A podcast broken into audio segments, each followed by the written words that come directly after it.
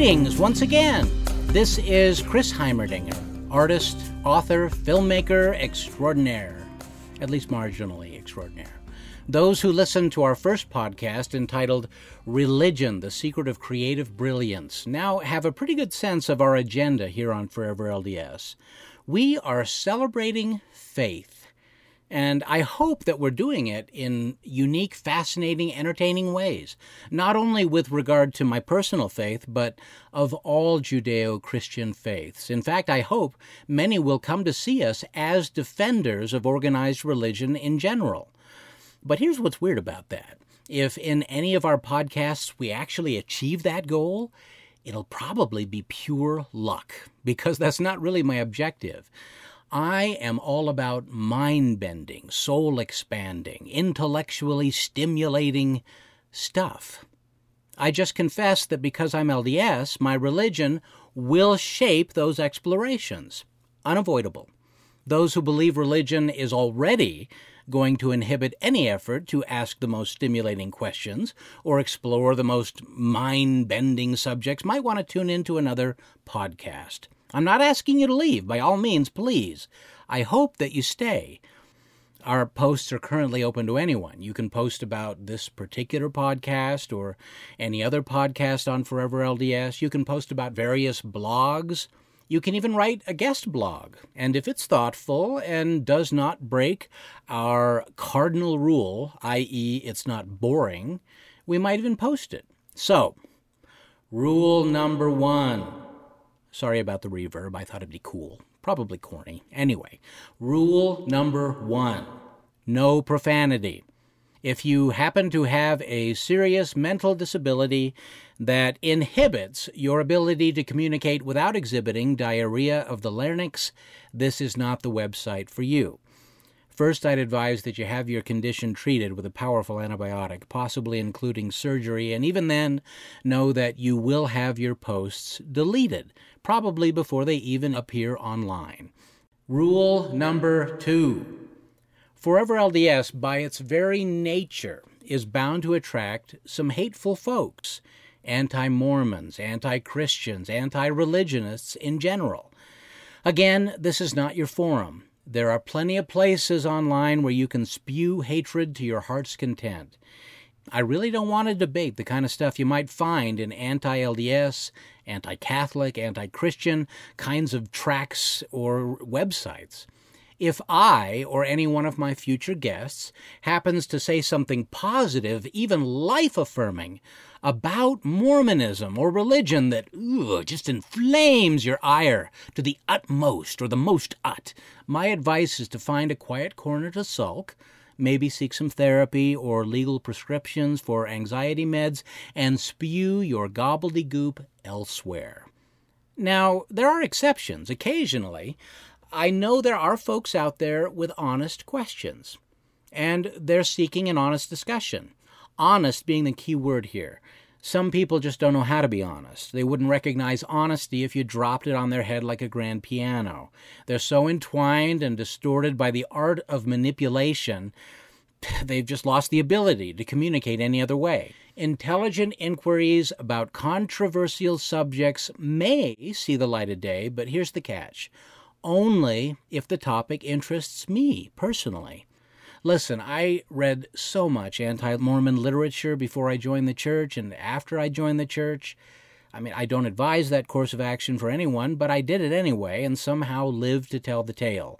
The Lord must have aided me to read it in the right order because, frankly, it soon became clear that most of it is just regurgitated nonsense that reveals the author's unwillingness to properly research an issue or perform any due diligence and I have no patience for that. That's my prerogative, and I'm sticking to it. Rule number three no advertising or self promotion for some product or book or website that we haven't already agreed to advertise or self promote. You want to know something about me? I hate commercials. Have I ever said that before? Well, let me say it now. I despise them. My favorite feature about the modern cable box is the ability to pause whenever commercials come on, then go off and eat dinner or write on my novel, come back and watch my show commercial free. Anyway, don't try to post links or advertisements unless pre approved by our staff, which right now is me and Jared, my web designer. Having said that, there may come to my attention stuff that I'm proud to advertise, maybe even sell on our store. Rule number four no flaming. Avoid personal attacks against everything, but particularly against people. There are definitely undermining forces in the world, and we, we reserve every right to call them out. And I believe there are right ways and wrong ways about doing this. No, I confess I don't have it all figured out yet. Some of this will take time and experience. But if you want to discuss something or something someone said in a negative way, you're probably safest by keeping rules 1, 2, and 3. For the most part, if you engage in flaming personal attacks, your post will be deleted. Here's a challenge, and I'd love to see this. Instead of denigrating the villains of the world, try celebrating the heroes. Those who are willing to do that on this website will likely become my personal heroes on Forever LDS. Rule number five Okay, there is no rule number five. I just wanted to hear that reverb again. We're free to add rule number five later, but for now, just worry about rules one through four. Well, okay, there is a modest rule number five, and I've discussed it here before, and that is that our first goal on Forever LDS is to entertain. My object on Forever LDS is to attract bloggers and participants who outshine those of any other LDS or religious podcast. So make your posts intriguing, not boring. You see, I'm convinced if I just sit here and expound the doctrines of my church every podcast, my listeners are going to lose interest. Or they'll go to LDS.org and listen to general conference addresses. Nothing wrong with that. That stuff is gold. My approach will likely incorporate some of that, but in the end, our objective is a little different. In the infamous words of Captain Kirk, I want to go where no man has gone before. Jean-Luc Picard kind of updated that to go where no one has gone before, but that was just to be politically correct. The point is that I'm a hungry person, hungry to combine ideas that no one may have ever considered combining before. And by doing so, we come out with something surprisingly profound. But there is a catch, and it's a catch that I believe should corral all such adventures when exploring strange new worlds. Yes, I have an insatiable appetite for knowledge, experience, wisdom, and understanding, but I'm also a faithful Latter day Saint, so all my adventures must be circumscribed by something far greater than myself. In LDS theology, we call that force the Holy Ghost. So, how does it work exactly? Here I am on this journey to understand everything science, the arts, math, engineering, uh, history, culture, psychology, sociology, and behind it all, I have this secret force? Well, it's not secret to those who use it, particularly those who recognize the Holy Ghost as an overarching and overwhelming gift. But it's my belief that without this guiding force, circumscribing all knowledge that I gain in this life, that knowledge has the vast potential to become utterly meaningless. There's a great scripture in 2 Timothy 3 7. Ever learning and never coming to a knowledge of the truth. We've all met people like that, right? Their head is, is just so packed with stuff. They're like hoarders or pack rats, but instead of using their apartments, they use their brains. But somehow, in all their hoarding, in all their gathering of knowledge, they missed something, something big. I think everyone listening would agree that there's a fundamental dictionary difference between knowledge and intelligence, right? Knowledge is the tools, the nuts and bolts. Intelligence is the ability to use those tools, nuts and bolts. Everybody has likely had the experience of meeting someone who owns a lot of books. Maybe they've even read them, but in any case, they own them, and they may have earned multiple degrees. They may win every trivia contest known to man. They have a lot of tools and nuts and bolts, but when it comes to actually building something, actually creating something beautiful and unique and magnificent, there's uh, a kind of disconnect, a missing ingredient. The 88th section of the Doctrine and Covenants tells us that intelligence cleaveth unto intelligence. You know, boy, I got to tell you in an aside, if you ever want to just have an intellectual recharge to your day or your month, sit down and read D&C 88, The Olive Leaf, plucked from the tree of paradise, the Lord's message of peace, from start to finish, all 141 verses works every time. You want to strengthen your testimony that Joseph Smith was a prophet? Reread section 88. Same with section 93. In that section, starting halfway through verse 29, the Lord says, Intelligence, or the light of truth, was not created or made, neither indeed can be. All truth is independent in that sphere in which God has placed it, to act for itself, as all intelligence also, Otherwise, there is no existence. That's deep. It's cool, but it gets better. Listen to verse 31. Behold, here is the agency of man, and here is the condemnation of man, because that which was from the beginning is plainly manifest unto them, and they receive not the light. So that's the difference in my mind between knowledge and intelligence. Knowledge we can gain and labor to collect, gather all day long, seven days a week, 365 days a year, but intelligence must be received, just like the Holy Ghost. Everyone probably remembers when you were confirmed a member of the church, you weren't given the Holy Ghost. The person who confirmed you said, Receive the Holy Ghost, meaning that nothing is automatic. The power is put back on your shoulders. You have to receive the Holy Ghost. So, how do you do that? How do you receive the Holy Ghost? No surprises. You receive it through faith, through obedience, through desire, through prayer, through service. You receive it through recognizing that God has it, and because He has it, you have to go through Him to attain it. Which means you better get on your knees and ask Him, Ask Him, What's next? What's next? What's next in my life? And He will tell you. The Holy Ghost, I believe, is the great equalizer of all humanity. So often we're tempted to whine because others seem so much smarter than us, so much more talented. They have so many more raw gifts and opportunities. But what we learn through the verses I just read is that none of that matters. The Holy Ghost is the definer of true intelligence. It is this phenomenon that allows a humble farmer, I don't know why I pick on farmers, because farming actually requires quite a bit of experience and know how. Let's just say it's what allows the average, I don't know, fast food employee.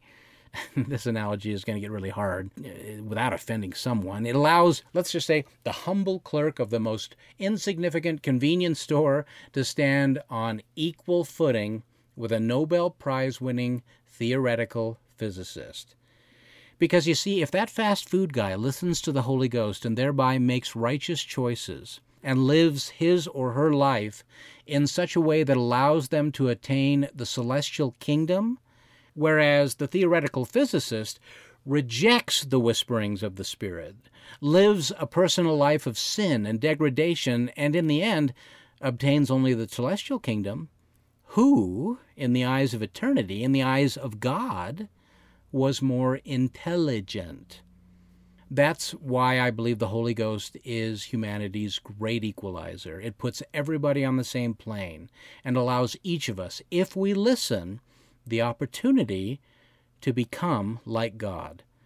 So that's what I'm talking about when I define knowledge alongside intelligence. And I'm not talking about human genius or incredible problem solvers. It would be an error to think I'm talking about the kind of intelligence potentially defined by IQ tests. Again, that's the difference between having the tools and using the tools. We don't have time today to explore all the side questions this philosophy introduces, such as well, then, how come such beautiful things, some of the greatest inventions, some of the most magnificent pieces of art, are sometimes created by the most sinful and degenerate human souls? Excellent question. Think about that, and in another podcast, we'll explore that kind of question in depth. Forever LDS is supposed to make you think. But it would be way misleading if listeners think that just because I pose the questions that I have all the answers. Big mistake, huge misconception. I don't have the foggiest idea how much I don't know. Think about that sentence. It makes more sense than you think. In one of my books, I think it was Feathered Serpent, Book One, I wrote, Sometimes I think life isn't so much a journey to collect answers as a journey to gather questions. In the next life, those who have the most or those who ask the right ones win. I'm not even sure if that's true, but it sounds profound, so let's run with it. Our job on Forever LDS is to ask the most questions and the right questions. We'll have a lot of fun discussing the answers, but in the end, such answers can only come from knowledge combined with intelligence and the Holy Ghost. Yet so many people have been seduced, hoodwinked by so many wrong ideas over the last couple centuries that it's becoming hard to keep track of them all. And so many of them attack religion. The thing I think most Christians, most people of faith would agree with is that religious tradition has come under incredible pressure over the last hundred years. Some would say longer, some would say shorter. Christians in general are particularly feeling the siege. And for good reason. When we've reached the point where we might offend someone just by saying Merry Christmas, or by printing In God We Trust on our currency, we know something has gone off the rails. It felt like the momentum built up very slow, and then bam, we woke up one day and felt like the very things we held most precious for hundreds, even thousands of years, were suddenly being attacked from all directions. I don't want to get off into the weeds by talking about the individual issues right now. I mean, each one probably deserves its own podcast, and maybe I'll leave those discussions to others. I'd like to talk a little bit about some of the most fundamental issues that started these conflicts. One of the biggest boxing matches that seems to have gained the most attention is the battle between science and religion. That rings true, right? But before we get into it, there's something you better know about me. I love science. I didn't always love science. In fact, if you get into the math side of science, which is almost unavoidable with physics or quantum mechanics. I hated that subject during my school years, especially junior high. It was probably sometime during high school, definitely during my first years of college, that I began to develop a jaw dropping appreciation of practically every branch of science. I've easily studied more about science as an adult than I ever did as a student. And since we're all about honesty here, let me confess that I'm also a person who believes there are no conflicts between science and religion. And when I say that, I better be more clear. I see no conflicts between the core tenets of science and the doctrines of my particular religion.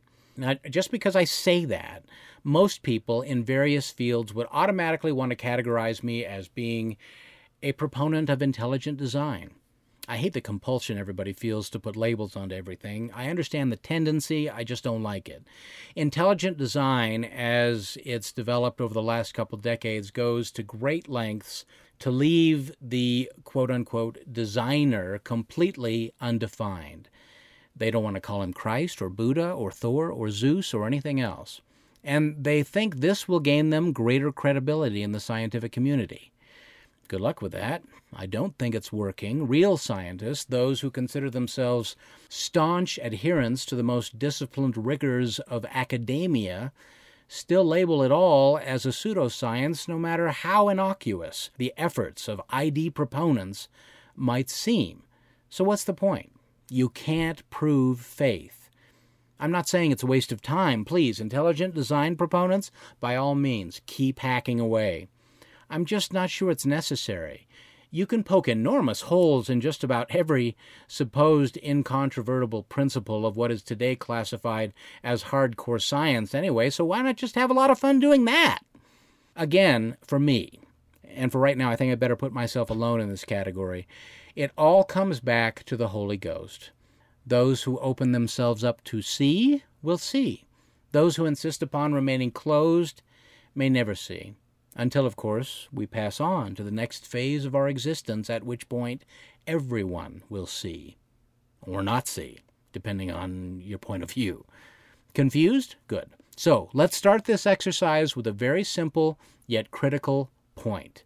Let's start by giving credit where credit is due. I was told back in high school by one of my teachers, whose names I can't remember. I, in fact, I, I, I think it was my ninth grade science teacher, Mr. Herr. Mr. Herr was a him, not a her, but that's immaterial. The point is that Mr. Herr taught us that there had not been an original thought among the progenitors of the human race since 1905, when a German physicist named Albert Einstein presented to the world his theory of special relativity. To find the next closest original idea, he believed you had to go back thousands of years to the time of the ancient Greeks. Now, Mr. Herr was a pretty intimidating guy. He spoke in a tone that made you feel like if you disagreed, you'd shrivel up and die. He had a, a, prosthetic hand that was either made out of ceramic or mahogany or some other indestructible wood because we were always afraid as kids if we got too close, he'd crack our skulls. If you ever saw the movie Doctor Strangelove and remember Peter Sellers' prosthetic hand, you'd have a pretty accurate image of the, of the intimidation all of us ninth graders felt. Anyway, I'm not sure I agree with Mr. Herr's whole premise about what constitutes an original idea anymore, but at the time, okay, Albert Einstein, special relativity, the first original idea of mankind for thousands of years. But was Albert Einstein really the first human being to present special relativity to the world? Sorry, Mr. Herr, with all due respect, I now think someone else deserves that credit, and it was a full 62 years before Einstein. That person? Joseph Smith. I mean, technically, it wasn't even Joseph Smith it was the prophet Abraham. And it wasn't 62 years, it was several thousand years before Einstein. Simply put, special relativity, as published by Einstein in 1905 in a paper called on the electrodynamics of moving bodies is the idea that time is literally a fourth dimension, dubbed space time. Einstein demonstrated to the world how time could be perceived and measured in an entirely different way depending upon your point of reference or your position in space. Yet in 1842, Joseph Smith published the same thing, without all the math, in the book of Abraham in the Pearl of Great Price. Listen to Abraham chapter 3, starting at verse 6. It is given unto thee, Abraham, to know the times of reckoning and the set time, yea, the set time of the earth upon which thou standest, and the set time of the greater light which is set to rule the day, and the set time of the lesser light which is set to rule the night. Now, the set time of the lesser light is a longer time as to its reckoning than the reckoning of the time of the earth upon which thou standest. And where these two facts exist, there shall be another fact above them. That is, there shall be another planet whose reckoning of time shall be longer still dude, that's special relativity. I mean, so classic, so synonymous with 20th century science, it's breathtaking. Abraham knew about space time relationships millennia before Einstein. And he did it without the aid of Bill Nye, Morgan Freeman, Mr. Spock, Iron Man, or Captain America. It's so important to understand science is always going to have its limitations. Why? Well, because it always bases its conclusions upon what can be observed in the present or in the temporal world. Yet in LDS doctrine, we're taught right from the get go to look at the universe from the perspective of three separate realities. The premortal existence, where every living thing existed spiritually with God, mortality, which is where we are now, and the post mortal existence, or paradise in the celestial kingdom, all of which, except for premortality, are found right here, in this very room where we're all sitting or standing on the surface of this planet, within what quantum mechanics might today call parallel universes. I always found it so strange how so many documentaries I watch on National Geographic, Discovery, Animal Planet, Smithsonian, and and I'm a real uh, I'm a real geek watching all of those shows.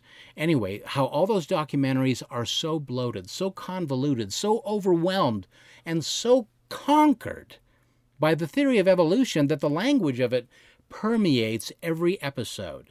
The narrators or guest scientists will talk about how some creature starts out on land and begins to metamorphosize and loses its four limbs and returns to the ocean, like they're talking about Bruce Banner transforming into the Incredible Hulk. Most don't even bother anymore to talk about the passage of millions of years and millions of individual living organisms. It's as if the metamorphosis is referring to the journey of one individual creature, one single organism. And the culture is so indoctrinated that further explanations aren't even necessary. But again, keep in mind today's popular perspectives of evolution, in fact, of all science, are 100% dependent upon observations made in only one of the three eternal perspectives outlined in our theology mortality, in the temporal world.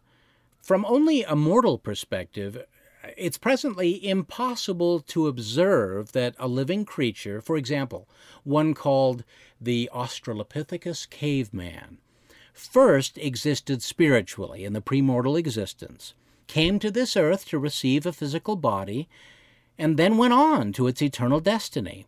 All of those individual Australopithecus cavemen are still out there in some eternal realm, probably awaiting reunion with their physical bodies, just like every other creature that has ever inhabited our planet. As it tells us in Moses 3, chapter 5, everything that inhabits our earth was created spiritually before it was created physically. That would include every mammoth, mustard seed, mosquitoes, even measles viruses.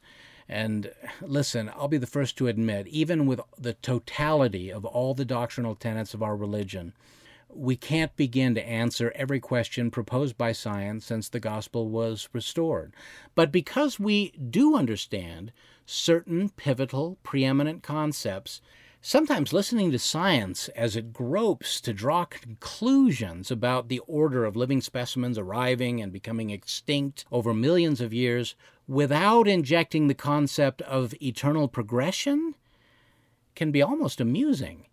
Heavenly Father could explain so much in probably just a few short verses, but how many of us are actually asking Him? How many of us are making a sincere effort to combine knowledge with the light of truth?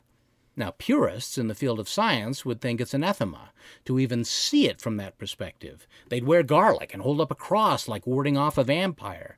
But you know what? I'm speaking now to those who are on the fence, trying to decide whether to go the way of the world or hold true to your religious convictions. Please don't knock yourself out. Don't get so stressed. You know what? We don't have to have all the answers. Maybe it's simply the pursuit of knowledge, the disciplined and determined study of all things pertaining to life and the universe that expands the synapses of the mind and provides the necessary cerebral and spiritual exercise that prepares us for what we're about to learn in the eternities. Just make me this promise, everyone listening to this podcast, never allow your faith to be discombobulated or thrown into disarray because of the strictly temporal observations of modern science. It's foolishness.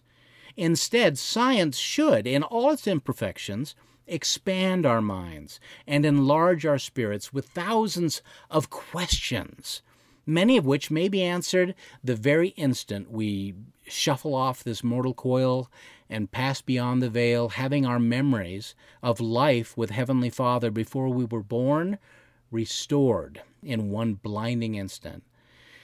Listen, we're going to try and make a new podcast and post it every Tuesday morning, and I hope for many it becomes your weekly energy jolt. We have so much more to come, so much more planned. Even today, I only said about a quarter of what I wanted to say.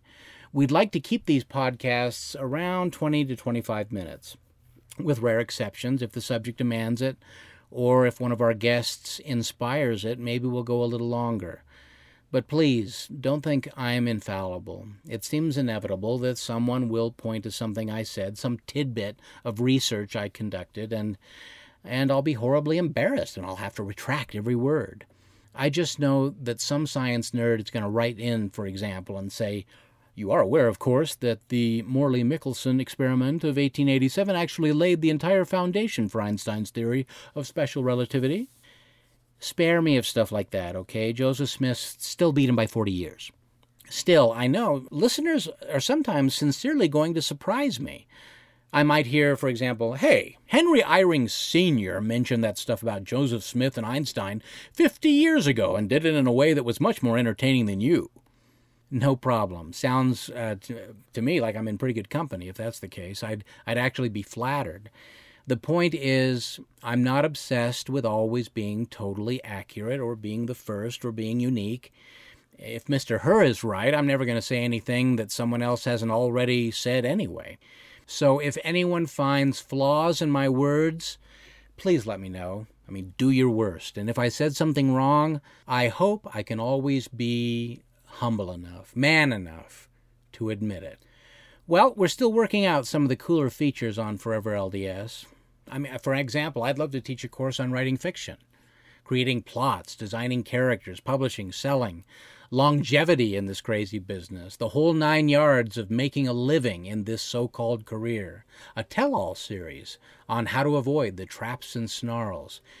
And it would have a cost. I mean, we'd keep it cheap, but uh, we're still making all this stuff up as we go along, figuring out the fairest, most professional ways to keep my dreams of creating fiction and art alive for LDS consumers. Whether I, we do it through book sales or donations or whatever else our little minds can conjure.